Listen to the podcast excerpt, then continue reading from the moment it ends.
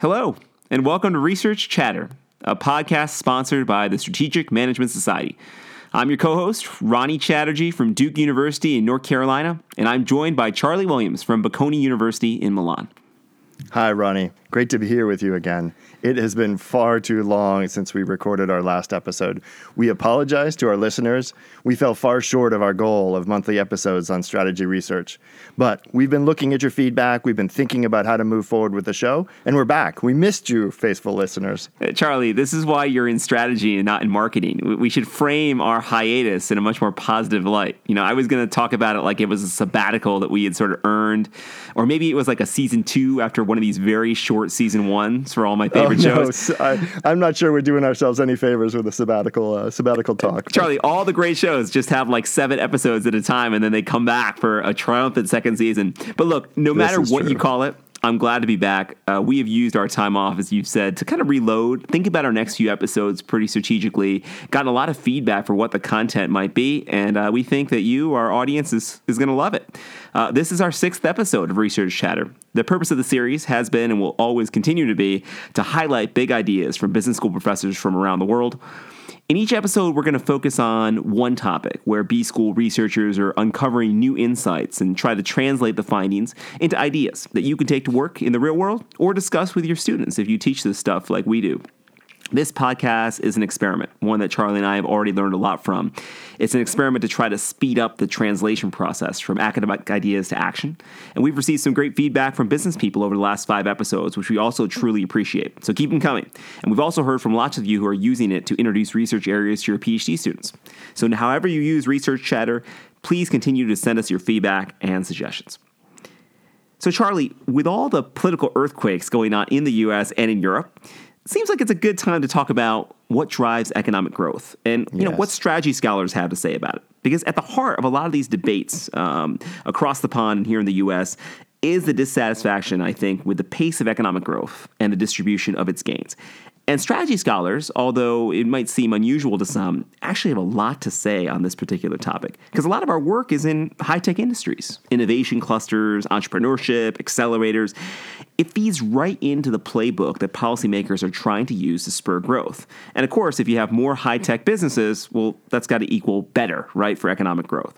But one thing to throw in there is, you know, Elizabeth Warren, our senator here from Massachusetts in the United States Senate, she reminded us last week when she spoke out about some very important issues in technology.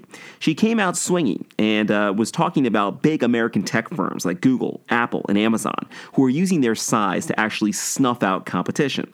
So, Charlie, with all the focus on encouraging high growth businesses, but this emerging critique that maybe our high growth, our high tech businesses are too powerful, well, what's going on here? How do we make sense of it? Well, yeah, Ronnie, it was it was big news in the U.S. for uh, for such a high profile senator to be talking about that, and of course that's an old theme or a regular theme here in Europe. Europe has been much more aggressive with tech firms about going after them for competition policy. There's been been sort of three areas that Europe has has targeted big tech firms, and it may be because they we kind of lack some of the tech power here that that uh, the government's more willing to take them on, but around issues of, of competition, whether firms like Google are using their power in one market to expand into other markets, whether they are favor Google in particular is favoring its own search or its own products and some of its results, but also on issues like taxes, whether they're paying taxes in the places they're doing business. Uh, and finally, really interestingly, around issues of privacy. While the US has been very open on data sharing and, and what data you give up to companies when you use their product, Europe has been, been hewing a far more strict line about in how individuals should be able to control their data. So, Charlie, the topic of today's podcast uh, is the work of a great man, Stephen Klepper, in a new book called Experimental Capitalism. Professor Klepper sadly passed away in 2013, but with the help of some of his colleagues, this book was published uh, after his passing. And we're lucky to kind of see how Professor Klepper explained uh, his theories about how industries evolve, uh, where new firms come from, where shakeouts occur, and why. And finally, how industries evolve over time into either stable orders where a set of small firms dominate uh, or or maintain uh, a multitude of, uh, of producers uh, with, with a more competitive environment. And it's those insights I think are really important for policymakers uh, around the world as they think about how to spur high growth entrepreneurship and innovation uh, and new high tech clusters.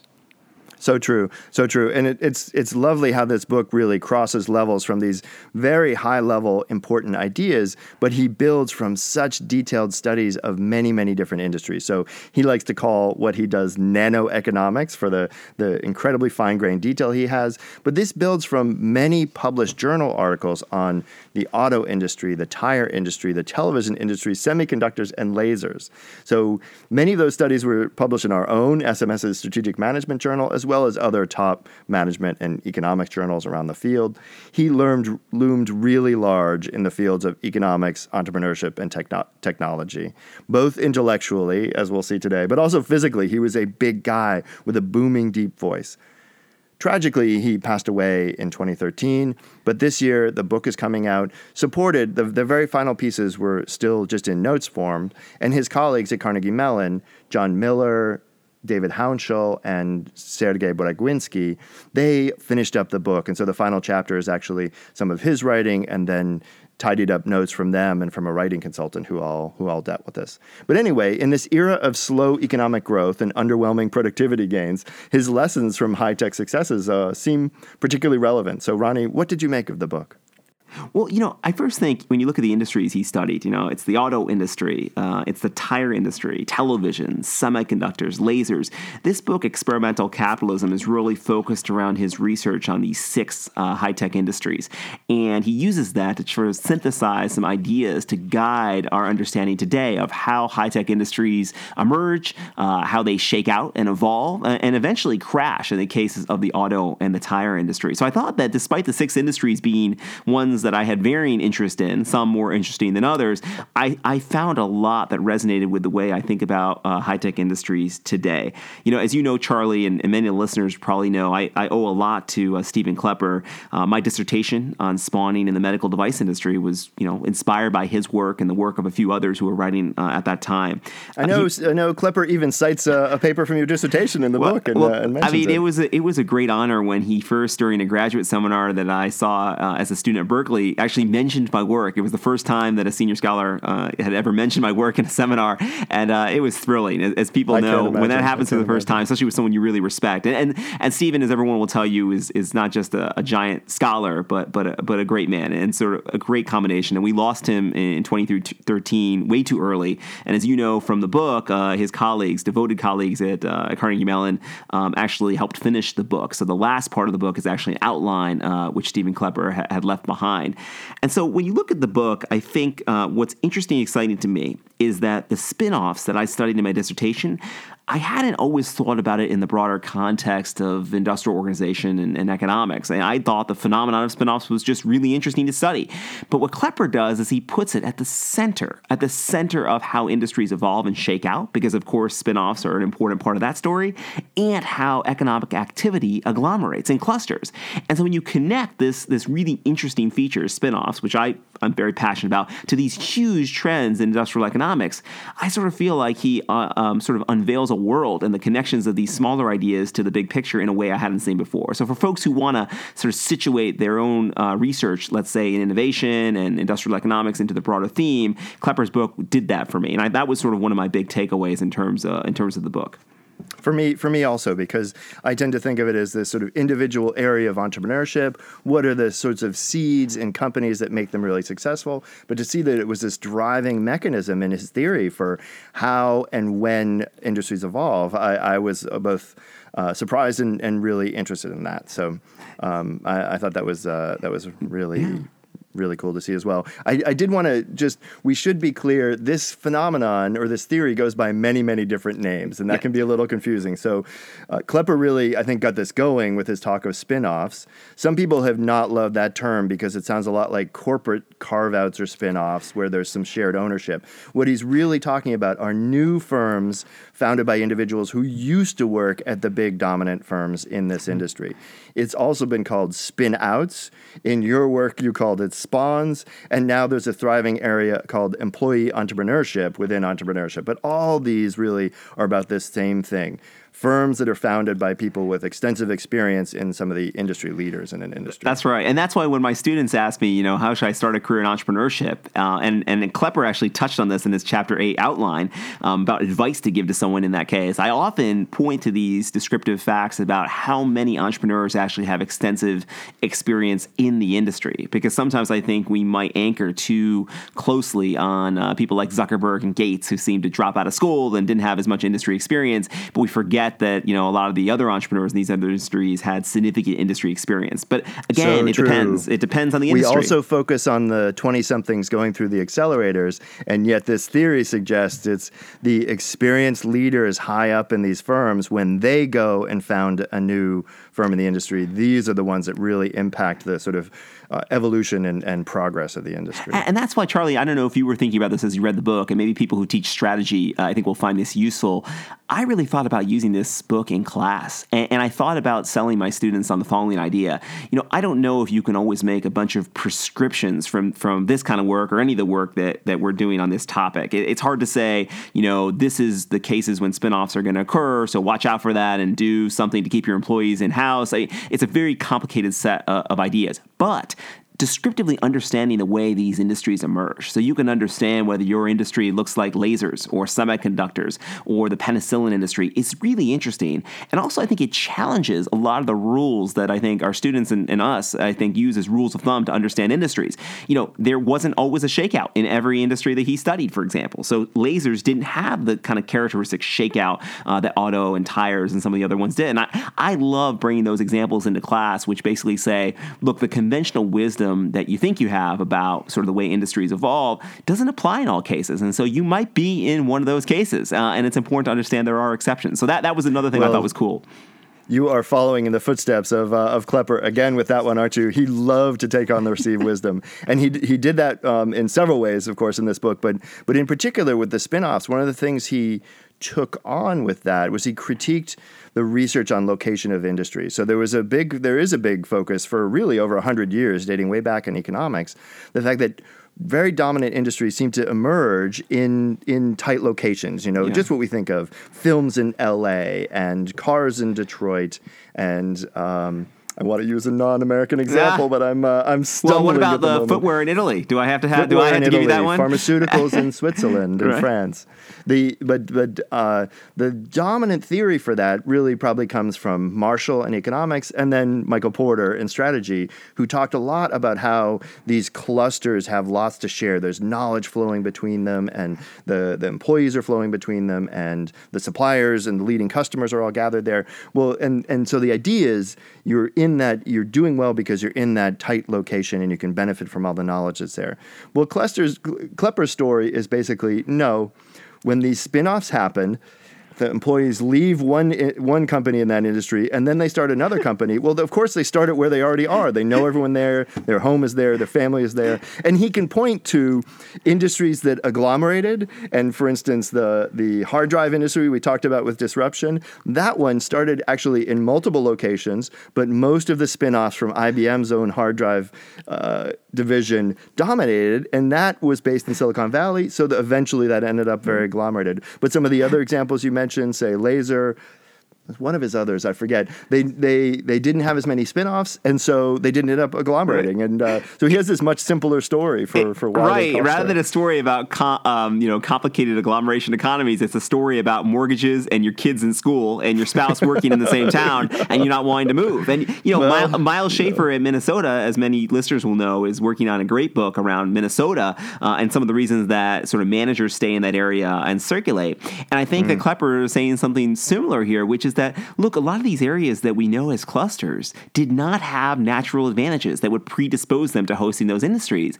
And again, the spinoffs and people who study spinoffs, spawns, employee entrepreneurship, this is taking our work and sort of plugging it into a whole nother literature, a large literature on sort of concentrations of economic activity and saying, wow, spinoffs are the key to unlock some insights about that too. And that that was yeah. amazing to me to think yeah. about our research in, in, that way. And he's saying, look, the spinoffs were a big part of that story, um, which which is interesting too, Charles Charlie, because I think it also portends with a lot of our tech companies today, which I think we'll get yes. to in a little bit, because they're also heavily concentrated. Yes, so I do. I do want to touch on the. Well, actually, let, let, me just hop into the tech, tech, companies today because I had this. I was reading this. I was just thinking. So they're very concentrated, but are they spinning off? And I have to admit, my my own first gut instinct was no. You know, because because one of the things Klepper says is it's real often the second generation of firms, those that came from like in semiconductors, those that came from Fairchild were Intel and Motorola and uh-huh. and AMD uh, and National, right? The those spin-offs are the ones that really formed this industry. And I kept thinking, so well, who are the the second generation who would form the the basis of our digital digital industries after Facebook, Google, Apple. But actually, I have to admit, I did a little googling around, nothing to the extent of data analysis, but just looking for you know top firms founded by Apple employees. And actually, I found that there's plenty of big name firms that are in fact spin-offs. So Twitter, Instagram, Pinterest, all count former Googlers among their founders. LinkedIn, Android, and of course Pixar all were launched by former Apple employees, and in fact the Apple founder. So, mm-hmm. I guess what's your impression of spinoffs? Well, Do you think they're they're an essential? You know, Charlie, ingredient? again, a, a, great book will do this for you. It makes you think about the things you think you know, uh, and the things you want to find out differently. And so I think a lot of us now are rushing into the spinoff literature, or have been for the last five years, myself included, trying to catalog, you know, former employees of incumbent firms like Apple, uh, like Google, and seeing what they do. You know, there's this famous PayPal mafia, which is another example of, of a lot of spinoffs from PayPal. Mm. But here's the thing that's interesting. You know, what, what employee entrepreneurship is capturing is anybody, you know, who worked at a company at a certain level, you know, or maybe not, uh, all levels, if it's a small company, leaves and starts a company. But the dynamics that Klepper's studying actually uh, are kind of hinged on different things. And what I mean is, in some cases, he's looking at former employees at the top who left and competed directly in the core business, in some cases, in, in the autos with their former employer. In lasers, he looks at submarkets, right, where these employees are actually maybe going to enter in niches and not necessarily compete directly with the incumbent firm. And so, what I see in Silicon Valley among a lot of firms, and, and again, I haven't done the data analysis here too, but I think an interesting empirical question you know, people are leaving these companies and, and, and starting really cool products, uh, really cool companies that produce products in all parts of tech, but they're not necessarily making a search engine to compete with Google or a new operating system to compete with Microsoft. And so, maybe one of the reasons you're not not seeing um, the, the sort of cycles that, that Klepper has documented is that you're seeing a lot more innovation in some markets and niches. And he mentions, by the way, that segmentation in some markets are really a key barrier um, to a lot of the change that he's uh, observed in some of the industries that have been more fluid. So I, I think you have lots of Googlers and people from Microsoft and people from you know the next generation, Facebook and Twitter, starting companies. I'm not sure that they're necessarily competing in the same space. I just think there's so many markets with so much money, uh, in particular in tech, uh, that you're not going to see the same dynamics that you'd see, let's say, in the auto industry. That, that was just my yes. initial opinion. I'd, I'd, be interested so to maybe, what you think Maybe this digital world looks much more like his laser industry with lots of segments, lots of room for the for new players to to come and evolve. But it also means you don't have the turnover of these uh, these old companies. And think, think about it, Charlie. I think you know a huge issue is like barriers to entry, complementary assets, some of the fundamental things we study in strategy and, in IO. I mean, if I'm going to leave a pharmaceutical company as a scientist at Merck and start a new pharma company uh, or a new biotech company, the complementary assets I need to start that company seem to be pretty significant. But starting up a company, leaving Facebook, um, and starting a new, let's say, mobile app, um, even in social networking, I think I think the barriers to entry are lower and the complementary assets required are, are less. Um, and you know, it might not be the same in all cases uh, of tech, but I think there's differences across industries that are also going to uh, kind of exacerbate these spin-off patterns, and that might be what we're seeing. Yep, yep, could be. Okay, we've we uh, there's so much more in this book on this topic uh, on spin-offs and submarkets. Do take a look. But we started this podcast off talking about the role of government policy, and that is the other big theme of the book. He really touches a lot on uh, what was the role of government in development of these these high tech industries he studied.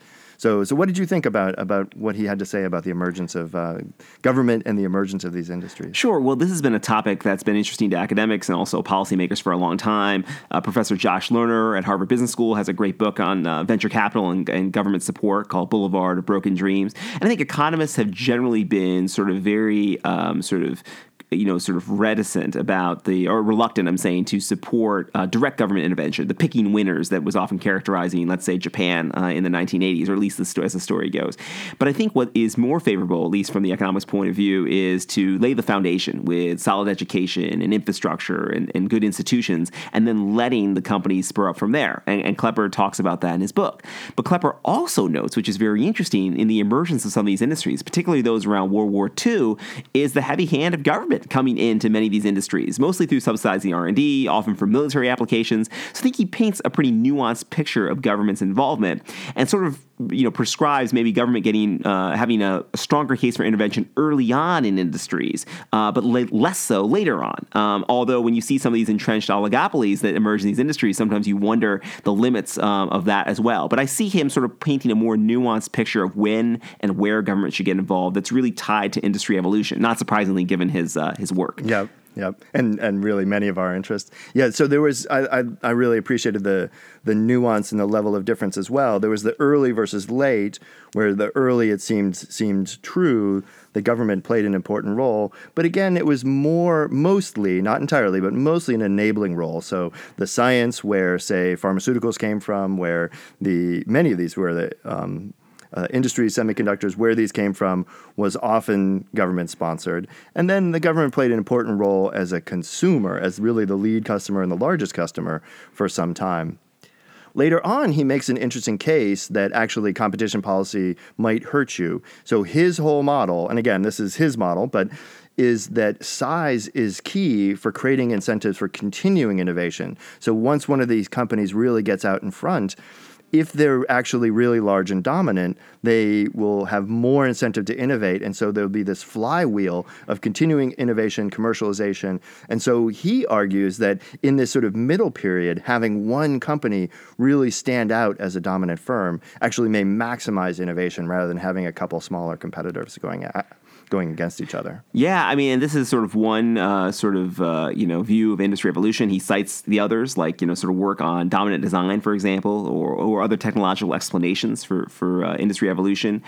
I think what's really interesting, though, now having worked in government, is that you know this sort of propo- uh, mm. pre- you know sort of proposals for a more nuanced or more sort of nimble government regulator, uh, in particular, they're very hard to execute in practice. So you know once they you sure once you set up a regulator that is supposed to maybe only intervene or only subsidize R and D early in the industry's evolution, you end up with people lobbying to change the definition of what it means to be early, right? Just like when you set up support programs for small businesses or craft breweries or whatever you want, the definition of what is small and what is craft will, will change on you. And once you set the government bureaucracy up, uh, it's very difficult to limit its uh, ability to intervene in particular cases. And I think that creates a lot of issues. So I think while it might be ideal for government to intervene in the early stages of industries, for example, especially ones with, with, with public spillovers, and then kind of back off later, as Klepper's might be sort of saying here later in the book, I think it's hard to execute. And I think this is where um, you know there is a huge gap between how academics think about the relationship between business and public policy and what can actually be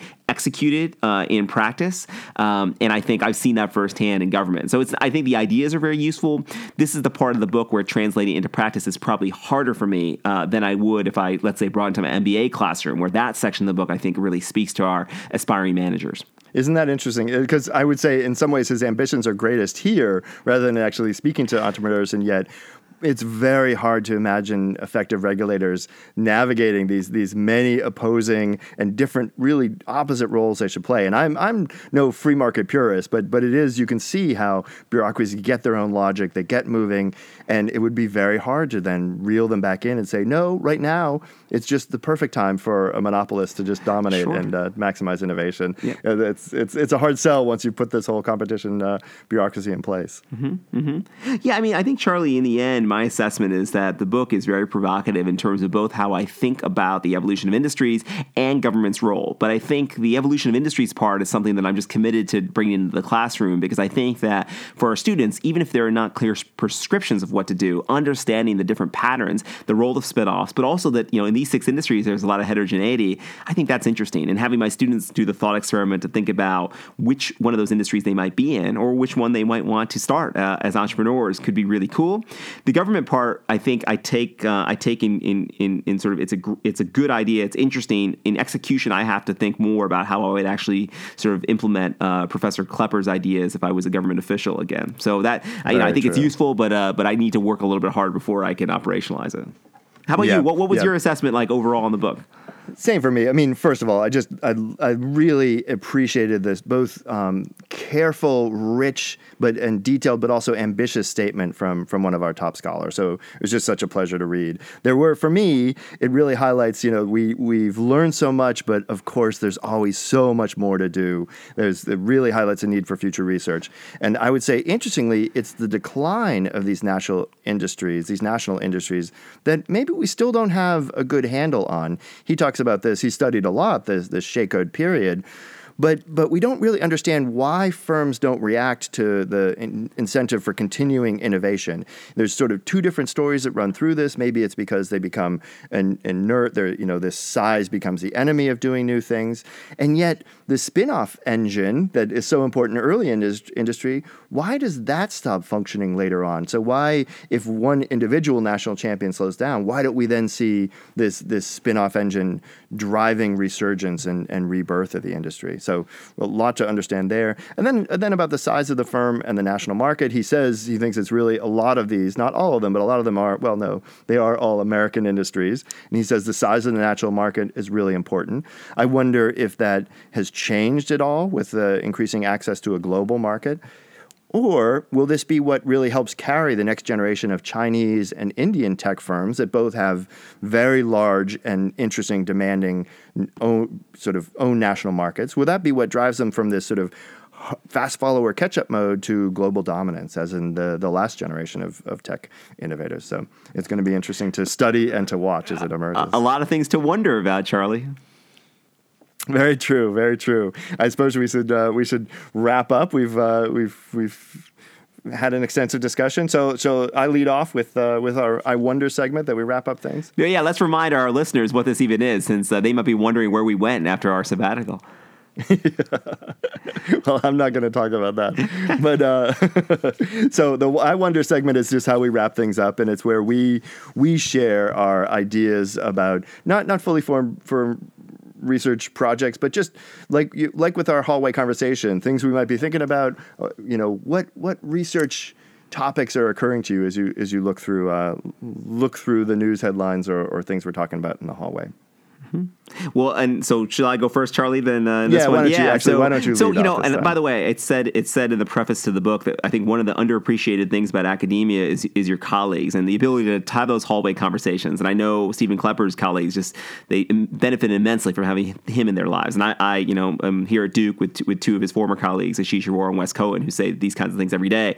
And so I think you can the, feel I, that you can feel that love in this book, and obviously the the fact that the book came out two years after his death is a is really a work of love and tribute by his colleagues at Carnegie. And the I wonder exercise is, is fundamental to, to what we do. So for me, you know, it relates a little bit to what we talked about with clusters. Um, you know, when I look at the United States and perhaps around the world, but especially here in the U.S. where I know the best, you know, so much of our economic activity uh, and output is now sort of concentrated in um, clusters, in, in basically in urban areas and specifically, and that's been a big change in the U.S. So in the post-war era, there was a you know big move towards suburbanization. And so I know when my dad moved here from India, you know, suburbs were the thing, and now you know in this generation, people want to move to the downtown in many cases. Young people raising kids uh, and families of all different kinds. And I think it's just a big shift. And as I've been thinking about it, I think it relates to a lot of different trends we're seeing in politics and economics. Um, everything over debates over gentrification to where we put transportation infrastructure. As you see more highly educated people in particular moving to the downtown core, it's changing a lot of things about American cities and everything and everywhere else. And there's a set of urban economists really at the vanguard, I think, of, of trying to unpack these trends, what's driving it and what it means. And I'd love to see some of this come into strategy research somehow. Um, I think the urban economists, and we might talk about this in a future podcast, they're leveraging these great data sources on sort of microgeography and understanding where everything is.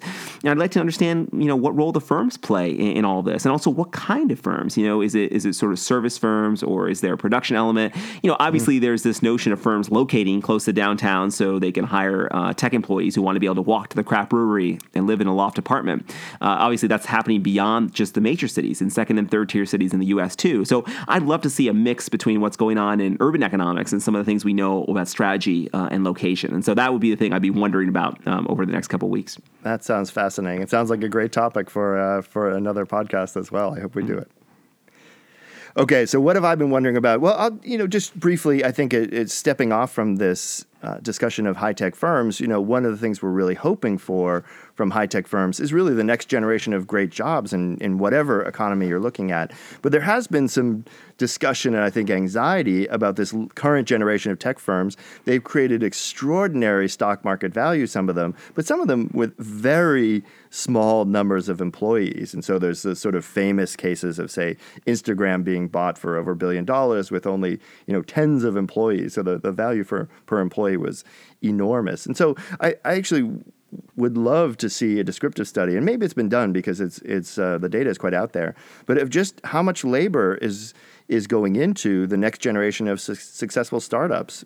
The um, you could look at trends in number of employees at time of IPO. You could look at how much value in either market or acquisition per employee was being created at the time of exit of founders. And uh, I just there, there's these sort of uh, high profile cases of very small numbers of employees, extraordinary, uh, extraordinary market value, I'd love to see first a descriptive study that looked at is that really a pattern over all our firms, and then something that really plunged into mechanisms. If it is there, what are the sorts of things that are that are slowing down, that are leading to this? What what industry segments is it greater in, and what time periods? What types of firms and types of exits is it is it associated with? So that's yeah. something I've been wondering about. Charlie, it's a first order concern for us to all wonder about. And even the cases where the tech companies create jobs, they're not often, um, you know, the 800,000 jobs uh, in manufacturing aren't located uh, with the company headquarters. They might be in another country. So you think about Foxconn and the manufacturing for Apple, right? And so even yes. though there are yes jobs associated with Apple and quite a lot, they're not always, uh, let's say, in, in the focal country. And that causes a lot of political issues as well. So something that we should it all sure be thinking does. about and working it on. It sure does. Well, we've been seeing the fallout of just those sorts of issues uh,